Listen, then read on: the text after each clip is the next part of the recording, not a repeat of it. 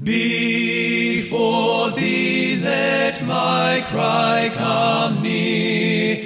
O Lord, true to thy word, teach me before. We are thankful that you are able to join us today as Pastor Mark Robinette preaches another sermon at Foundation Church here in Mount Sterling, Ohio. If this message is an encouragement to you, and we pray that it will be, please consider taking the time to go to www.foundationfellowshipchurch.org and let us know. Thank you, and may the Lord richly bless you through His Word. Let my lips thy praise confess.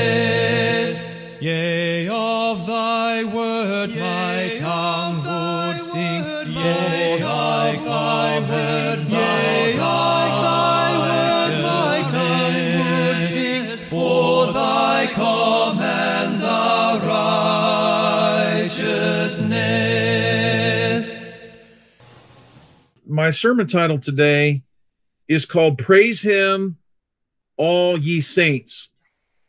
Uh, and it would be neat if one of my kids could, uh, for posterity's sake, uh, do a film a little bit of me trying to preach from a laptop. I've certainly never done this before like this. I know that I've been doing some teaching. Uh, I taught some Wednesday night and uh, even some last Sunday, but I'm going to preach. I'm going to try my best to preach. And this, for me, is a very, very new experience. Uh, but I do have the Word of God for you. So uh, if you have your Bibles or your computers or phones or whatever you want, turn with me to Psalm 34. I'm going to preach the whole psalm, but my text is going to be taken from the first four verses. Psalm 34, starting in verse 1. A psalm of David when he changed his behavior before Abimelech, who drove him away, and he departed. I will bless the Lord at all times. His praise shall continually be in my mouth. My soul shall make her boast in thee, Lord. The humble shall hear thereof and be glad. Oh, magnify the Lord with me, and let us exalt his name together. I sought the Lord, and he heard me and delivered me from all my fears. Let us pray. Heavenly Father, I pray in the name of Jesus, Lord, that you would speak to us from your word. I pray, dear God, that as we go into this psalm, that we would hear what David was feeling, what you were saying through him in these circumstances of his life. Lord God, that you would uh, illuminate it to us, that we would understand it and we would hear it, and that it would speak to us right here, right now, uh, on March the 22nd, 2020, as we sit in our living rooms, uh, quarantined in a, in a worldwide pandemic, Lord, that we indeed would hear the word of the Lord and what it means for us, that we might not just be hearers only, but doers of your word. In Jesus' name we pray. Amen. Israel's first king Saul had been rejected by God for his wanton disobedience and self will. And God had the prophet Samuel anoint Jesse's youngest son David to be the next king of Israel. But there were many years between his anointing and when David would reign over all of Israel. David, uh, during his life, uh, during the time Saul would again and again seek the life of David. And here in our text today from Psalm 34, David writes a psalm at this very trying time in his life during this difficult period. And at this time, David and Saul, David uh, and Saul's son Jonathan, had made a covenant with one another of respect and admiration and love. But Jonathan's father was bent on killing David. And in First Samuel uh, chapter 20, you can read about how at this point Saul was so drunk with fear and anger that he even wanted to kill uh, his own son because of his relationship with David. Saul here is nearing the end of his life, and so was Jonathan. And David looked desperately for somewhere to run where he could rest without living in constant fear of being killed.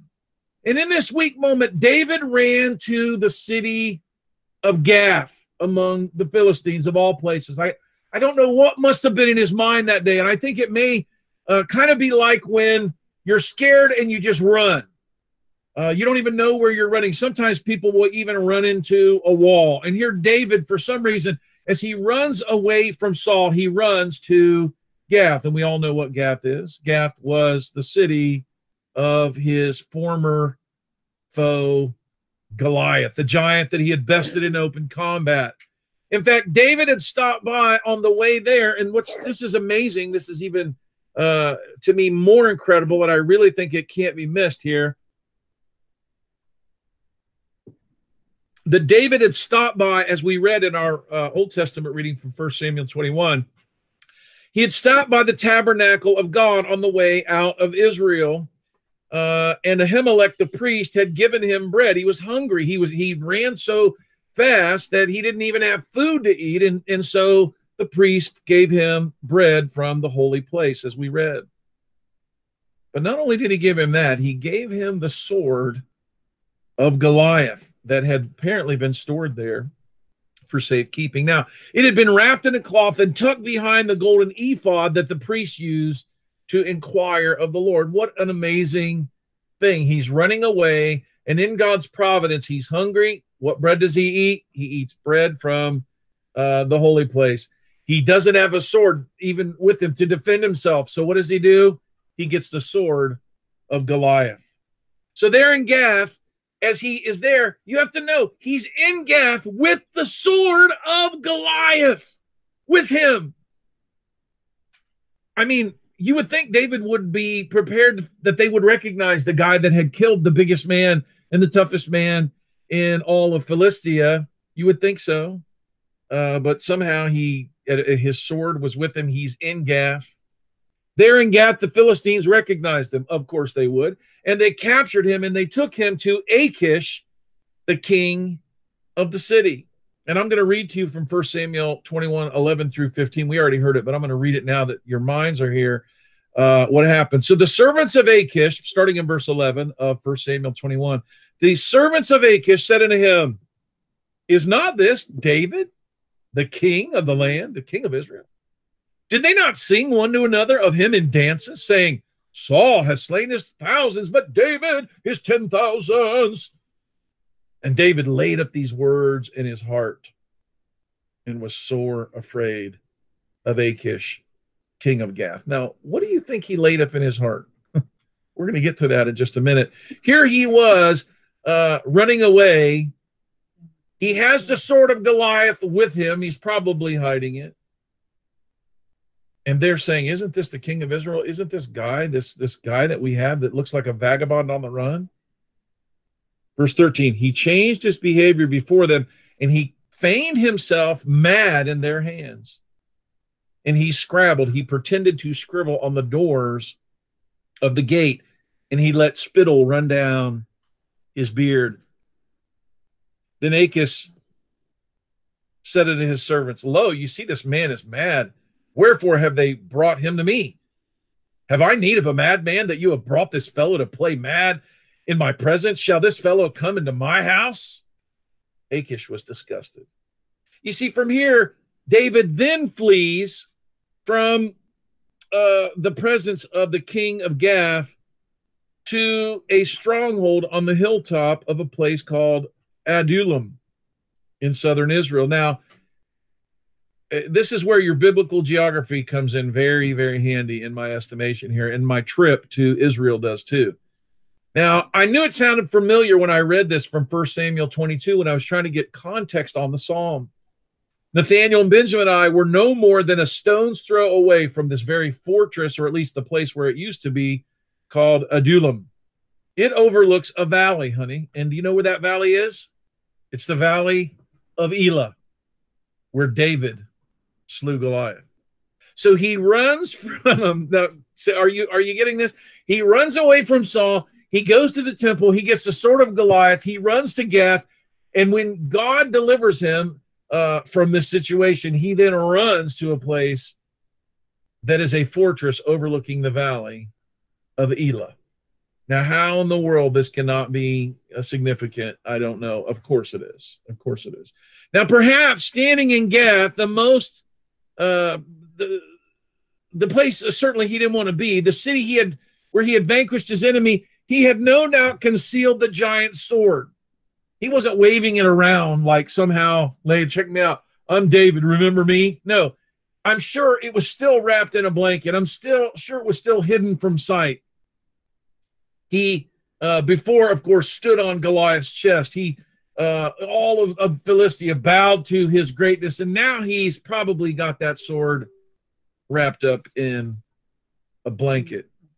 Perhaps standing in Gath, uh, and as he's pretending to be mad and insane in the presence of the king, it was quite a contrast for him from the last time he had held the giant sword. The last time he had held the giant sword, he cut off his head, right? You know, God has a way of humbling us in the pride of our own strength. And that's what God did for David. He sent him to Gath to hide Goliath's sword and to act like a crazy, fearful vagabond. David wrote two Psalms during this time. One when he was taken by the king, perhaps waiting to be brought before him. We don't really talk about David being prideful. We think of a lot of other people, but apparently David was because what God is doing to David is he's humbling him. He's humbling him here in a heavy, heavy way. David wrote these two Psalms when he was taken by the king and says he was waiting to be brought into the king. Apparently, I mean, Psalm 56 says David wrote this when he was taken. So, David in his cell or whatever, we don't know, it doesn't give us all the background, but wherever he was and wherever he was waiting to go in the presence of the king, somehow between being captured by the king and being delivered from the king, David had some moments alone. And that's when he wrote Psalm 56, our call to worship. Isn't that amazing? And when David escapes and David goes to the fortress of Adullam, overlooking the valley of Elah, he writes Psalm 34. So you, can you see how these two Psalms are really, really joined together? Now let's hear these verses again as David pleads for God to save him from what he knows might be a painful and humiliating death by those he was once a conqueror of. The second psalm he wrote, as I told you, was Psalm 34, most likely uh, in this place overlooking, and I say most likely, it's absolutely that place. I think when I started writing my sermon, uh, I hadn't actually I wrote most likely, and then I stopped and then I looked it up to find out. He wrote this Psalm 34, which we're going to get to here in a minute. Just kind of stay with me. He wrote it from that overlooking the valley where he had pulled five smooth stones from a creek bed and sank one of them into the head of Goliath before cutting off his head with his own sword. So let's hear again Psalm 56, some of this, okay? He's praying for God to save him. This is when he's in the waiting period and he's getting ready to go. Now, when you read this, you'll actually miss this as well. Um, uh, when well, we'll get to that in a second. So I'm going to go ahead. To the chief musician upon Joe Nath Elam Rako Kim, which is some sort of a, a, tune that they played, a Michtam of David when the Philistines took him in Gath. Be merciful to me now. So so listen to this prayer. Be merciful to me, O God, for man would swallow me up. He fighting daily oppresses me. Mine enemies would daily swallow me up, for they be many that fight against me. Oh, thou most high. Who are these many that he's talking about? It's Saul. Saul's been trying to kill him. Saul's trying to kill David and Jonathan at this point. Uh, he's running from Saul such so so crazily he goes to Philistia, and there they're trying to kill him too. They capture him and he's in trouble. He's waiting to be taken before the king, and he is humble now, and he's crying out to God, Save me, Lord. He's saying in verse 3, What time I am afraid I will trust thee. In God I will praise his word. In God I have put my trust. I will not fear what flesh can do to me. And what you'll find really as you get to the end of the psalm, you're going to find that David is saying this. I really, really think David is saying it with some big, big question marks. He's probably not going, I will not be afraid. I will trust thee. No, I think he's going, uh, when I'm afraid, I, I'm going to trust you. Like I put my trust in you. And, and, And and I'm not I'm not going to fear, but this is a prayer from a man who is fearful. Every day they wrest my words. All their thoughts against me are evil. They gather themselves together. They hide themselves. They mark my steps. They wait for my soul. Shall they escape by iniquity? In thine anger, cast down thy people, O God. Thou tellest my wanderings. He's explaining here in verse 7 and 8 that even the people of Israel are telling Saul where David is. And he is having to go from one place he is to the next. He's running away. He's saying, God, are you not going to judge your own people are turning me in to be killed? They're listening to me. They're they're spying on me. They're telling people where I'm at. You tell my wanderings, Lord, put thou my tears into a bottle. Are they not in thy book? Can you see this question mark? He's crying out to God. He doesn't know what's about to happen when he goes in the presence of the king of Gath. He doesn't know if they're going to uh, cruelly torture him and mock him and kill him. When I cry unto thee, shall my enemies turn back? This I know, for God is in me. Oh, and he's saying he knows it. He doesn't know it. He doesn't know it. And you'll find out because when he gets to the end, he ends his prayer with a question mark. In God, I will praise his word. The Lord, I will praise his word. In God, have I put my trust. I will not be afraid what man can do to me. You know what it sounds like to me? it sounds like he's afraid about what man can do to him. He's trying his very best not to be afraid, but he is. I think that's like us. I'm not afraid. I mean, mm-hmm. I'm not afraid of what this thing can do to me. I'm not afraid what's going to happen with the economy. I'm not afraid. Yeah, you are. And God, I put my trust. I won't be afraid what they can do to me. Thy vows are upon me, O God. I will render praises unto thee. See how it ends here. For thou hast delivered my soul from death. You've done this before, God. Will you deliver my feet from falling? See this? Will you, Lord? That I may walk before you in the light of the living? I don't recall I don't recall a psalm ending like this before. And we're not teaching on Psalm 56, but can't you hear it? This is the psalm he wrote minutes before taken into the presence of King Achish. Now, if you were following along in your Bible, you will see that this psalm ends in this great question mark. David didn't know what was going to happen next. Now, it's hard not to point out right now that this whole scene reminds me of where we stand right now amidst the current trial in quarantine because of the corona uh, virus pandemic. Trump is now calling it the Chinese virus, which is really, I guess, what it is. It's hard not to point out right now in this whole scene that we don't know what's happening next. We've all been humbled. We're praying to God for help, not knowing what's going to happen next. Now, if you don't read a lot and if you're not tuned into the news, maybe you're not worried at all. And I'm not telling you you should get worried. What I'm telling you is that very bad things can happen. Horrible things can happen. People we know can die, and the economy it could collapse. the The dollar could be completely devalued and worth nothing, and food could be scarce. All of that, it's very, very possible. If you don't know that that's possible, then you have your head in the sand. We do not know what is going to happen next. You don't. I don't. Now, I think this uncertainty, though, is a very, very good place for us to be. I think we're all very too much certain, or should I say, we were all too certain before all of this happened. We all think we know what's going to happen. We, uh, you know what? This is what we're going to do. This is what we're going to do today. This is what we're going to do tomorrow. This is the schedule I'm putting out. Not just for some of us, but all of us. Guys, we have no idea what's coming next. Maybe this will be over very quickly now that they know how to treat this RNA virus and they can keep it from replicating, but maybe not.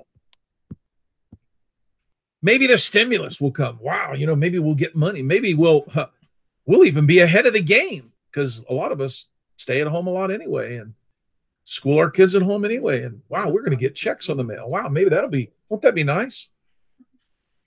Maybe it's the beginning of the Great Depression.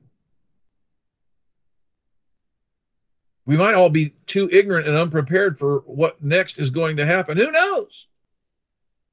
I can tell you right now, my grandfather lived through the Great Depression and he never forgot it. It changed his whole life.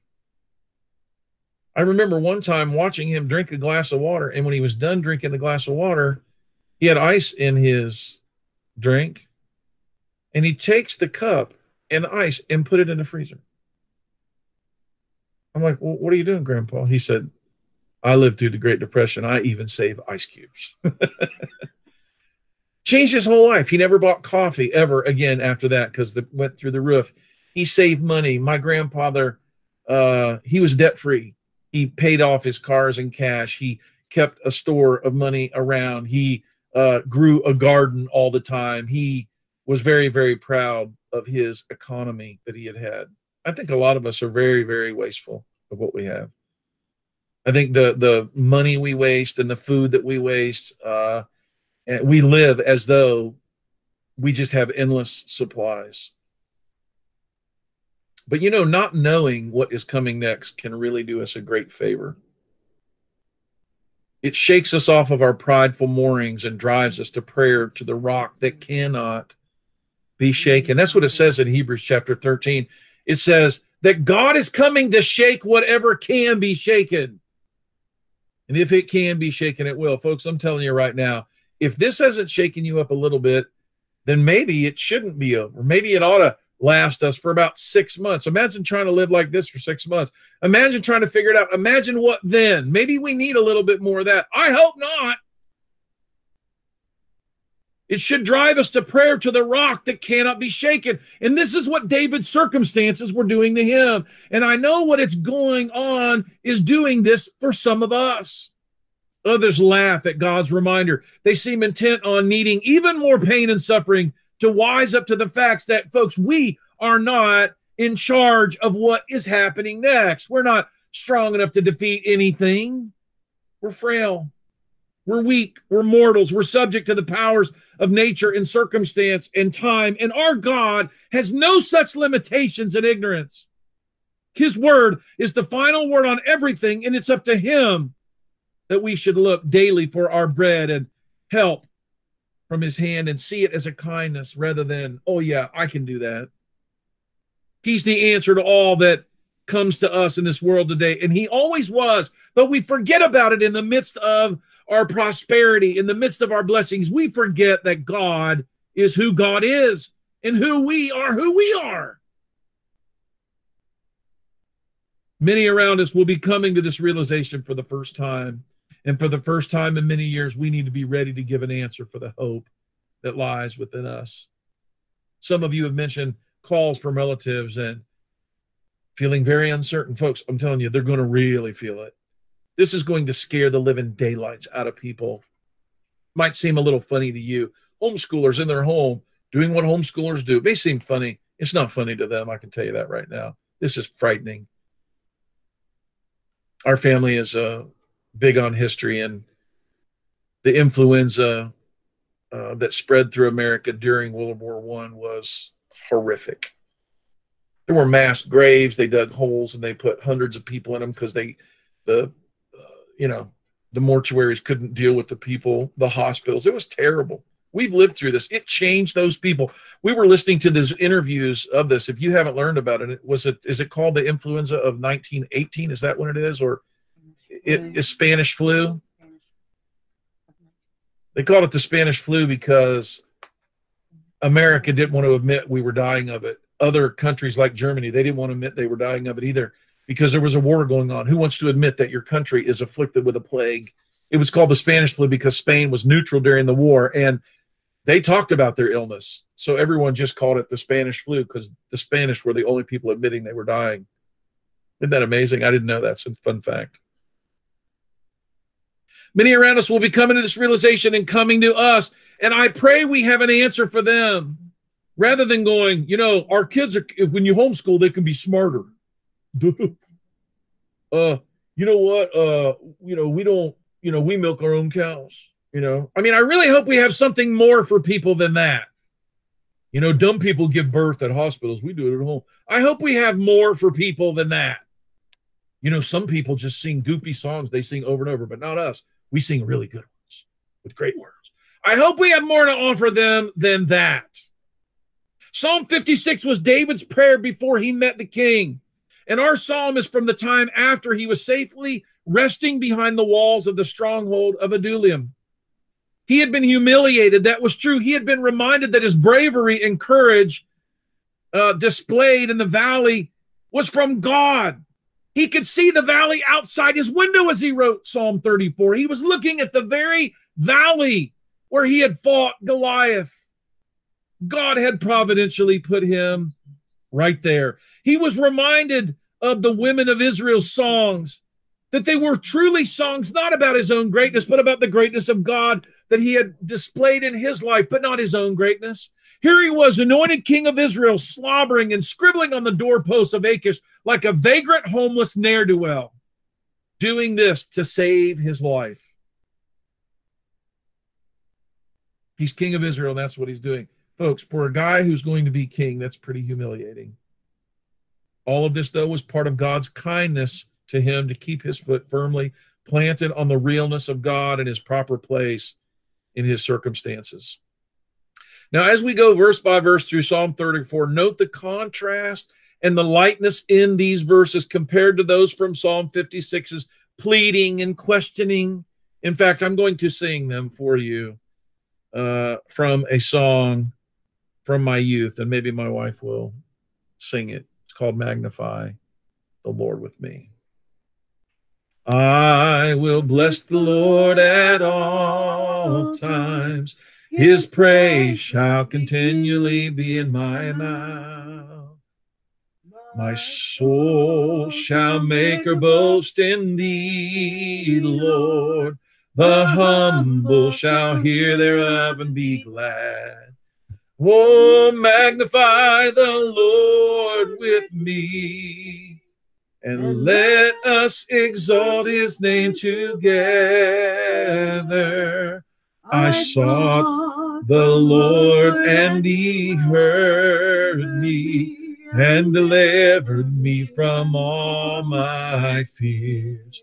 Oh, magnify the Lord with me and let us exalt his name together.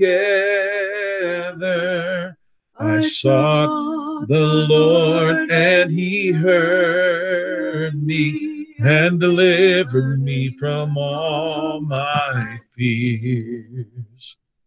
Now, I sang them for you uh, because I really think that's what they're like. It's like, uh, and I'll get to this, but it's kind of like a big, here I am. I sought the Lord and he heard me. He did, he did deliver me. You know, there will be coming a day, folks. This too is going to pass. And on the other side of it, I pray that what is ready for us coming out of our mouths, our praise. My sermon today is called Praise Him, All Ye Saints. Do you know we can praise God like this right now? We don't have to be like David was in Psalm 56, waiting, wondering, questioning what's going to happen. We can praise God because he's the same yesterday, today, and forever. He's the God who has delivered us, will deliver us, is delivering us. So let me get into this, rest of this, and and I'm not going to preach for hours, but I am going to I'm going to dig in for just a minute and and cover Psalm 34. Now, Psalm 34, I'm going to start verse by verse here. We're going to go in verse 1a, uh, and I covered a lot of this in the story already, but there's something in in here I'm going to do. So a psalm of David when he changed his behavior before Abimelech. So you may have this may be uh, easy to miss. Who's Abimelech? I mean, if you try to look up Abimelech, you're not going to find this story. Uh, it's Achish, the king of Philistia.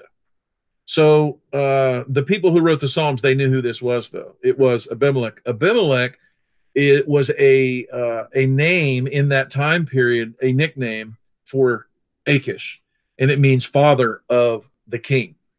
Uh, because by the time this psalm was written and included into the Psalter, uh, the writers had this nickname uh, for him because his his son becomes a great king as well, whose name is also, I believe, Achish.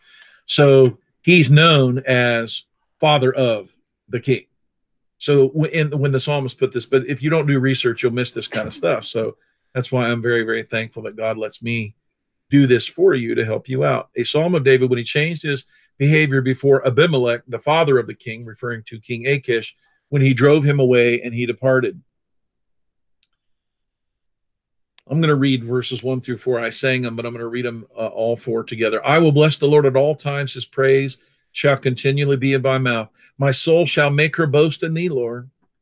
The humble shall hear thereof and be glad. Oh, magnify the Lord with me and let us exalt his name together. I sought the Lord and he heard me and he delivered me from all my fears.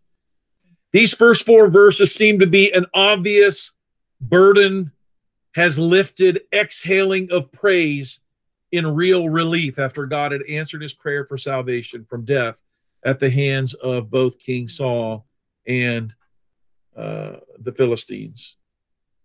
Isn't it amazing how a change in our circumstances clears up the world of self distracted hearts and gives us dramatically a new attitude? I mean, David didn't really know what was going to happen, but he thought he did. Emotions and perceptions are very, very powerful things. Nothing bad can be happening to us. I mean, we were we were talking about this, you know, uh, one day we may compare this to the influenza of you know 1918 the spanish flu um, but i really think that what we're living through is not what they were living through we can have church from our living room we can have cars delivering us food uh, we have restaurants everywhere that are being stocked uh, we have a government that's worrying about our needs and probably is going to send us money so as bad as all this is guys come on let's get some perspective now, emotions and perceptions uh, cause us nothing bad can be happening to us, but what do we do? We feel bad. Nothing is even going to happen. And how do we feel? We feel bad. David was thinking, I might be tortured. I might be killed. Saul may get me. Uh, they may humiliate me. They may, you know, start cutting me and hurting me. And what, you know, he's in the midst of this, he's praying to God. Oftentimes we do this out of fear because we're convinced that we know our future. You know, Jesus taught us that we were not to lend our emotions to what might happen. Okay, I'm going to say that again. Jesus taught us that we were not to lend our emotions to what might happen, what we think is going to happen, right? We are to trust God and live in the right now, not the thing that hasn't happened yet. I mean, we could camp out here all day long, right? That's what we do. We talked about this Wednesday night from the Sermon on the Mount from Matthew chapter 6, and I'll read verse 33 for those of you who weren't there or those of you who need another reminder.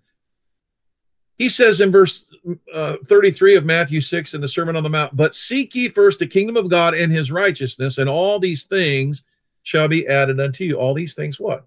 What you're going to eat, where you're going to live, where, uh, you know, all of these things, what, what clothes you're going to wear. Take no thought, therefore, for tomorrow, for the morrow shall take thought for the things of itself. Sufficient unto the day is the evil thereof. Right? So, what's going to happen tomorrow? We don't know. We're going to be in quarantine for the next five months? I don't know. We're going to be out of it in a week from now? I don't know. Is the stock market going to plunge? Are we going to go into the Great Depression? Are we are going to all be, you know, am I going to get my 22 250 and and have to go through the woods and shoot deer and sneak them in in the middle of the night with a spotlight so that my wife can have some food and my children? Is that what we're going to do? You better believe I'm going to do it if we need to do it. Well, don't don't tell anyone. I actually did say I wouldn't use that weapon anymore. I may have to get a dispensation from presbytery, seeing that a rifle is illegal to use in the state of Ohio. So anyway, that's we'll get back to that later. But but what will I do? I don't know what I'm going to do. I don't know what we're going to have to do. But what we're going to do right now, we're going to sit in our living room and we're going to praise God we're going to eat the food we have, and we're going to have faith that whatever happens next, God is not being caught off guard. God is not helpless to it. And God is not some, you know, He's not ignorant of what's going on. This is God's handiwork for you, for me. So let's read him again. I will bless the Lord at all times. His praise shall continually be in my mouth. My soul shall make her boast in thee, Lord. The humble shall hear thereof and be glad. Oh, magnify the Lord with me and let us exalt his name. Together I sought the Lord and he heard me and he delivered me from all my fears. Verse 1 I will bless the Lord at all times, his praise shall continually be in my mouth. This, there is much that fills our mouth each day, and nothing is more appropriate than praise at any time, in any circumstances. Blessings and praises for our God. Rejoice in the Lord always. And again, I say rejoice, it says in Philippians chapter 4. Verse 2 My soul shall make her boast in thee, Lord. The humble shall hear thereof and be glad. This is where we see the subject of pride and humility addressed directly by David. David has been in the place where he was humbled and he was in terror and he was questioning and he wrote, Oh God, save me. Are you going to save me this time, God? But now he's on the other side. He's now in the fortress of Adullam and he's saying, Hey, you know what? The humble shall hear thereof and be glad. My soul's going to make her boast in thee, Lord. Is it going to be in how good of a sling thrower I am? How brave I am? How I conquered that giant and how tough I am. No, my soul shall make her boast in who? In thee, Lord. Who's going to hear thereof and be glad? The humble. Let me tell you who's not hearing right now. The pride, the prideful. Prideful people cannot hear this message that I'm preaching today. You might be sitting and rolling and doing eye rolls. Oh, this thing is an overreaction and and I don't know what's wrong with people. It is not. This is a worldwide pandemic killing thousands of people every day. This is the, we're on the verge of possible economic collapse and ruin for uh, the system that, that gives us our peace and comfort. If you don't know that you should be shaken up, and if you don't know how serious this is, you're an ignorant, prideful fool who needs to repent. This is not something to laugh about. It's the judgment of God that's come to wake up God's people. God's people everywhere in the world should hear this and heed this as a warning from our God to be reminded that we are not the center of the universe that God is, and that our frailty is uh, something we should be reminded of daily, that it is our weakness that we should be uh, focusing on, not our strength. You know, I was thinking, in fact, I was dreaming about this. I hadn't included to include this in my sermon, but I'll tell you what, uh, this is a biblical principle of epic magnitude. The book of Philippians says, What things were gained to me, those I count loss. And the Bible says that if we're going to rejoice in anything, it should be our weakness. And the deal is, is you know what we do? We're like, I, someone, was, our neighbor gave us some books, and I was reading one of them the other day, and it's like we should focus on our strengths. And I started kind of looking through this book. Yeah, focus on our strengths. I'll tell you what. How about this? How about we focus on our weakness and, and our strengths become a weakness to us? For me, my strengths are my biggest downfalls. Because I'm strong, because I can do this, because I can do that, I don't trust God. I don't pray. I try to do it myself. I think our strengths really are our weaknesses, and our weaknesses are our strengths. And I really believe God is teaching this. David's pride has been addressed by God and unmasked for the liar he was. And now David declares his boasting will be in God and not himself. The apostle Paul said he boasted only in his afflictions and his weakness, and that there was nothing else to boast about. In Christ, the boasting, it says, is excluded for men and left for Christ alone. It is the humble who hear the praising and are glad when they do. It's the prideful that do the eye roll. Verse 3 Oh, magnify the Lord with me and let us exalt his name together. You see, the heart full of praise is not only full of praise for itself, but it is also full of joy that has praise to share with others. Singing a song to God is good, but singing it with somebody else or a whole troop of people a whole troop of grateful hearts. That's even better. David calls on the people of God to join him in magnifying, lifting up, exalting the name of God together, for God is great and he is greatly to be praised. His name is above all names in heaven and earth, and the whole earth is filled with his glory. That's why we are gathered together. We're not gathered together because we're scared and we just need a little bit of company. We're gathered together because God is great and he is greatly to be praised. Verse 4 I sought the Lord and he heard me and he delivered me from all my fears. Folks, you will not be the source of your own deliverance, it will be God. Turning his mind and his heart back to the desperation that he faced fleeing Saul and the Philistines, he declares that God heard his prayers and delivered him from all his fears. God is greater than all of our fears and even those things that we imagine. In fact, Paul called, uh, and he said to this, he called us to this, that we are to cast down those imaginations, those thoughts that try to exalt themselves above our God. Second Corinthians 10 5. Those imaginations might be that you're great, that you're fine, that you can figure it out, that you can sterilize everything that comes into your house, that your family isn't going to get it, and you're going to be all right, and and you've got money in the bank. You can you can you can try that. God may have a little more for you. Verse five here in verse five, David praises God further by listing how God has heard so many who have called on him in trouble. Verse 5 They looked on him and they were lightened, and their faces were not ashamed. Folks, I'm telling you right now, if you have fear, if you have worry, if you have concern, if even some of the things I'm telling you, you should be mindful of are bothering you, don't be bothered. Let it draw you to look to him and to his face. There's a man I can't remember his name, but Brother Kevin Swanson was talking to me about him. He he's known for "Behold your God." It's his hallmark message of his life. It says they looked on him and were lightened. And I'll tell you right now, if you look to God, if you look unto him today, if this whole situation causes you to pray, caused me to wake up this morning, I woke up and put on that song by, by Selah and I was singing, Wonderful Counselor, Savior, Precious Redeemer and Friend. That's how I woke up this morning. I pray that you will let your hearts be filled with the praises of God. Our hearts are hungering for you, Lord. As we go to verse 6, we see more of this humility that was granted to David by God. In this set of circumstances, we're reminded what a great favor difficulty is to us to remind us of our place and power in the scheme of these things.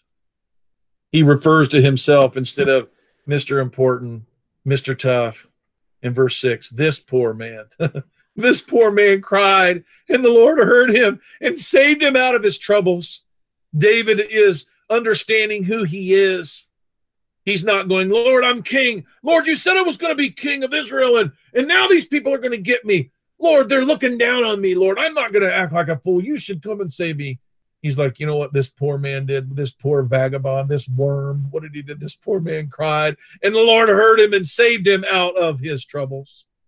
Here in verse 7, David speaks of a great truth later taught to us even better from the story we know from Second Kings chapter 6 about Elijah and his servant Gehazi. Verse 7 The angel of the Lord encampeth round about them that fear him, and he delivers them. It's hard to forget a story like that from Second Kings, but all of us at one time or another have needed our eyes open to this very truth. Now might be a good time to remember it. Just like God had the death angel pass over Israel when he sent the plague, our angels, our angels, the one that God has given us, they're here too. And I'm sure that they can stop the corona from hurting us.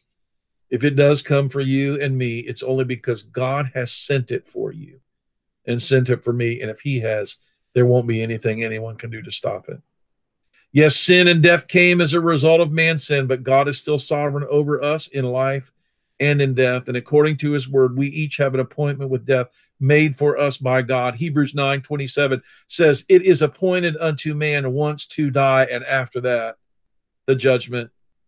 But the angel of the Lord is encamped round about us, people of God. So we should be of good comfort. In verse 8, David invites others who may not know how good God is to find out for themselves. Is that what you're doing? Are you letting other people know?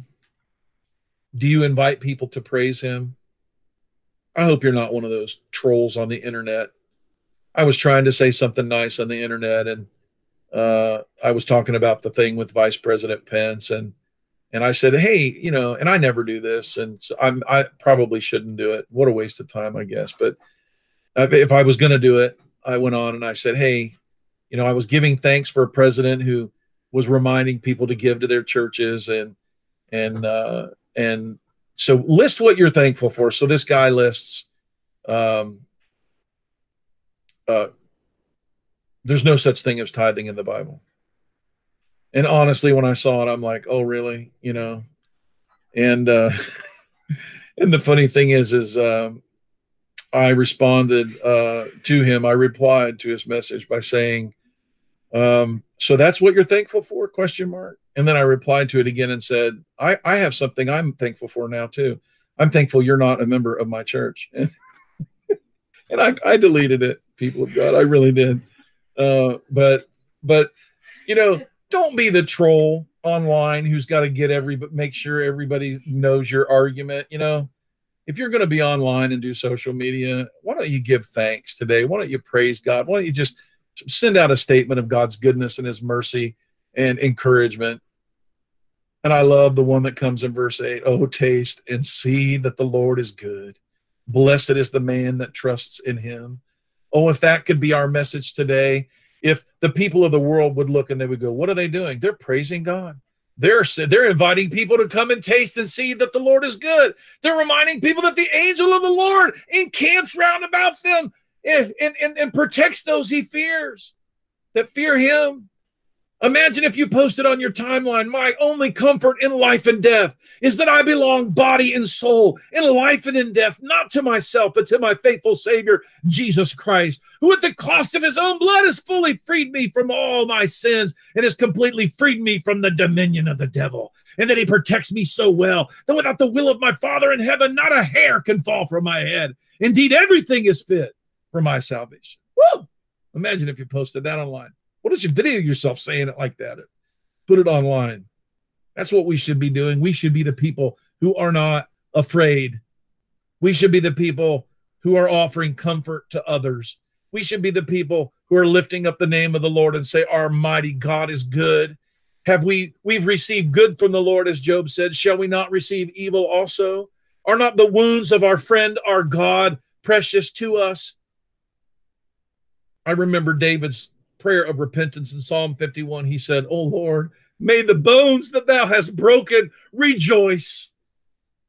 Because create in me a clean heart, renew in me a right spirit. Take not your Holy Spirit from me. David invites others who may not know how good God is to find out for themselves. Do you do the same? David's praise is an invitation. Are you inviting people to taste and see that the Lord is good? In verse 9, David calls on those who know Yahweh to a very particular action, an action with a promise that he has learned firsthand more than once. Verse 9, Oh, fear the Lord, ye his saints. Isn't that what we be we should be reminded? We we know what it is to fear our circumstances, to fear the stock market, to fear sickness, to fear men. But oh, that men would fear the Lord. Fear the Lord, O ye saints, for there is no want to them that fear. The young lions lack, it says in verse 10, they suffer hunger, but they that seek the Lord shall not want any good thing. It's amazing to me. David contrasts the young, strong lions who are never hungry, of course, because they're powerful and the, their prey is plentiful. They'll go hungry and lack before those that put their trust in God. Will there come a day in the next few months where we're wondering what we're going to eat? Maybe. There might be. Right now, we're all fat and sassy with our freezers stocked so high, we don't even know what to do with it. We've run out of room. That's our big problem. Big problem here in the Robinette house is we don't have another freezer. I mean, we got the money. We could go buy more food. There's food at Meijer and Kroger and everywhere. Our problem is that we need a bigger freezer. Buddy, we're really suffering. David contrasts the young lions, though. There may actually come a day when our freezers are empty, when we don't have food. And what will we do then? I pray that I know what I'm going to do. I pray that I will believe that God is providing for me, not that stupid freezer. All the power goes out and everything in our freezer goes bad. What are we going to do? We are going to do? We're going to trust God's what we're going to do. Our Father, which art in heaven, hallowed be thy name. Thy kingdom come, thy will be done on earth as it is in heaven. Lord, give us our day, our daily bread. We're going to be praying it and we're actually going to mean it. We pray for it every day. And I don't think we actually even mean it when we do. Why? Oh, because we got our daily bread in our freezers and our refrigerators and everywhere else. Verse 11 Come, ye children, hearken to me, and I will teach you to fear the Lord, David says. Another invitation to the God to God's people from David. He understood his life was being made a great lesson for others who needed to learn the fear of God. Come, you children, hearken to me, and I will teach you the fear of the Lord. David realized that what was happening to him wasn't just for him. If there's a New Testament passage that says, Do you know everything that happened to the people in the Old Testament happened for us? Happened so that we could learn, so that we would learn to trust God. And David is saying, My life, let it be a lesson to you. I'll teach you the fear of the Lord. You know what? I learned to fear God and not man, and I conquered a giant. I learned to fear God and not man, and I conquered a bear. I learned to fear God and not King Saul. And you know what? God delivered me. He sent me back to the valley of Elah to remember that victory that he gave me. That's what David's doing. Come, you children, hearken unto me, and I will teach you the fear of the Lord. Verse 12 What man is he that desires life and loves many days that he may see good? Is there any man that wants to live long and, and have a good life? Yeah. He said, Well, if that's what you want, I can tell you how to get it. And it isn't going to be by trusting in yourself. It isn't going to be by trusting in your own strength. It's going to be in trusting God. David, as he often does, calls on men to live righteous lives, fearing and obeying his law. And in these things, he shows the reward of God. Now, remember, Hebrews 11 6 says, He that comes to God must believe that he is. And now, everybody say it with me and that he is the rewarder of those that diligently seek him. David says that one way we demonstrate our fear of God is to flee from our evil ways and remember that God is the rewarder of those that diligently seek him and to believe it. He begins to tell us ways that we can depart from our evil ways in verse 13. Keep your tongue from evil and thy lips from speaking guile. We show our faith by not talking bad about people. We show our faith by not being deceitful. Our mouth can be used for good and for praise, but it's also something that can be used for great evil. In your homes right now, you're going to have a lot of opportunity. In fact, James tells us that a man who does not hurt others with his mouth, that man is a perfect and mature man. James tells us this also that the tongue is evil and it is a world of iniquity. Let me read it for you. James 3 For many things we offend all. If any man offend not in word, the same is a perfect man and able to bridle the whole body. Behold, we put bits in the horses' mouths that they may obey us and we may turn about their whole body. Behold, the ships, which though they be great, are driven with fierce winds, and yet are they turned about with a very small helm, whithersoever the governor listeth. Even so, the tongue is a little member it boasts great things. Behold, how great a matter a little fire kindles. The tongue is a fire, a world of iniquity. And so is the tongue among our members, that it defiles the whole body and sets on fire the course of nature and is set on fire of hell. For every kind of beast and birds and serpents and all things in the sea is tame, but and hath been tamed of mankind. But the tongue can no man tame. It is unruly, evil, and full of deadly poison. Therewith bless we God, even the Father, and therewith curse we men which are made in our similitude after God. Out of the same mouth proceeds blessings and cursings. My brethren, these things ought not be. Does a fountain send forth at the same time sweet water and bitter? Can a fig tree, my brethren, bear olive berries, either a vine, fig? So can no fountain both yield salt water and fresh. What a great reminder in the midst of fearing God that we will, verse 13, keep our tongues from evil and our lips from speaking guile. In verse 14, he says, Depart from evil and do good, seek peace and pursue it. Once again, a constant theme of scripture is not just don't do bad stuff, but that we should be doing good things. Do good, seek peace, pursue it. This is a familiar line from our membership vows, is it not? Each of us have vowed before God to seek and pursue the peace and purity of our church here at Foundation Church. And I pray that's what you are doing. And that's your way to show your faith and your fear in God. Why? He ends it with a series of whys uh, in verses 15 uh, through the end, or mostly through the end here. Why? He answers the question, why should we do this? Verse 15 The eyes of the Lord are upon the righteous, and his ears are open to their cry. So the first question is, why? Uh, because God is watching. Verse 16 Why? The face of the Lord is against them that do evil to cut off the remembrance of them from the earth. Why? Because he's watching and he will not forget his people and allow ungodliness to prevail. He will be the judge of the earth. When he gets into these whys, whys, The whys keep coming is because God is watching, God cares, He's involved. Verse 17, why again? Why? Because the righteous cry and the Lord hears them and He delivers them out of their troubles. You see, God hears the prayers of His people, and if you are the cause of their trouble, you should know that their prayers could be your own demise. Do you want to be the one that God delivers someone from? I don't I do not want to be Achish. I do not want to be Saul.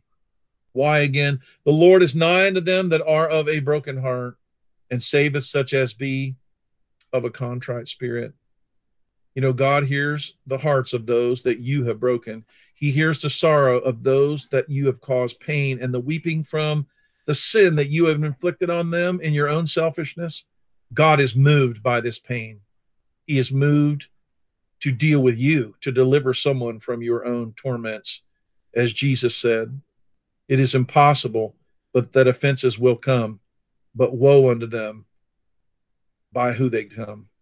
It were better for them that a millstone were hanged around his neck and cast into the sea that he should offend one of these little ones. God is watching. He will see it that justice comes. I pray that you're being kind to those that you're near. Maybe someone's sick in your home. Maybe someone's dealing with difficulty. Maybe someone is afraid. Maybe you could love them and be kind and sweet to them now. You could offer words of encouragement. Don't be the source of hurt in your home. Verse 19 Many are the afflictions of the righteous, but the Lord delivers him out of them all. Verse 20 He keeps all his bones, not one of them is broken.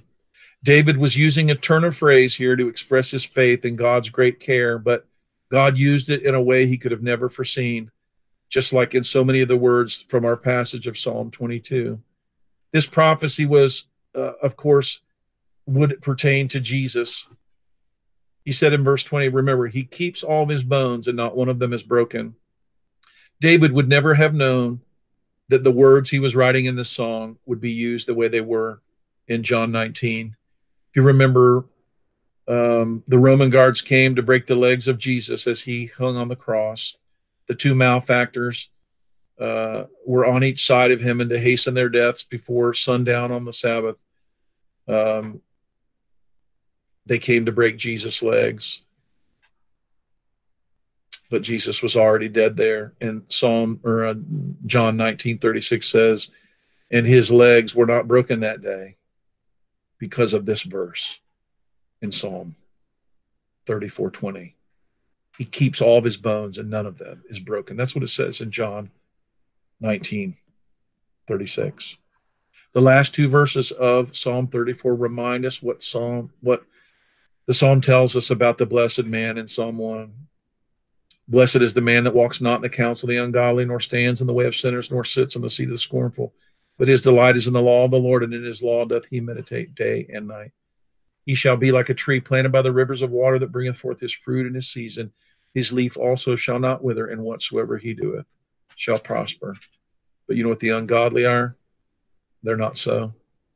The ungodly are not so. They are like the chaff which the wind driveth away. The ungodly shall not stand in the judgment, nor sinners in the congregation of the righteous. For the Lord knows the way of the righteous, but the way of the ungodly shall perish verse 21 and 22 evil shall slay the wicked and they that hate righteousness shall be desolate. But it ends on the great and hopeful and wonderful note that i hope fills your hearts and minds today. The lord redeems the soul of his servants and none of them that trust in him shall be desolate. Oh may that be our prayer today people of god May it be what we lift our hearts in praise today to know today that he redeems the soul of his servants, and none of them that trust in him shall be desolate. I will bless the Lord at all times. His praise shall continually be in my mouth. My soul shall make her boast in thee, Lord. The humble shall hear thereof and be glad. Oh, magnify the Lord with me and let us exalt his name together.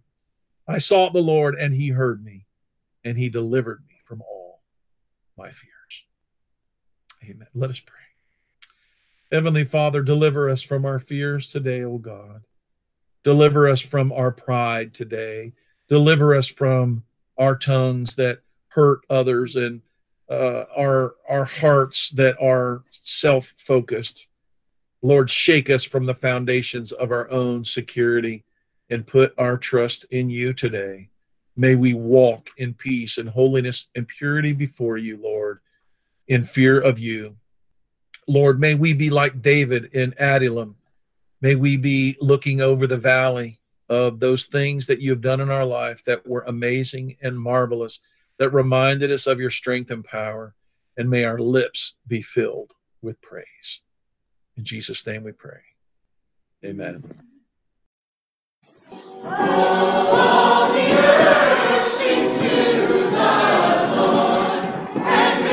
Hello, this is Pastor Mark Robinette of Foundation Church. Thank you for taking the opportunity to listen to our audio sermons. We would love to hear from you if you have any comments, questions, or just to let us know how they served you.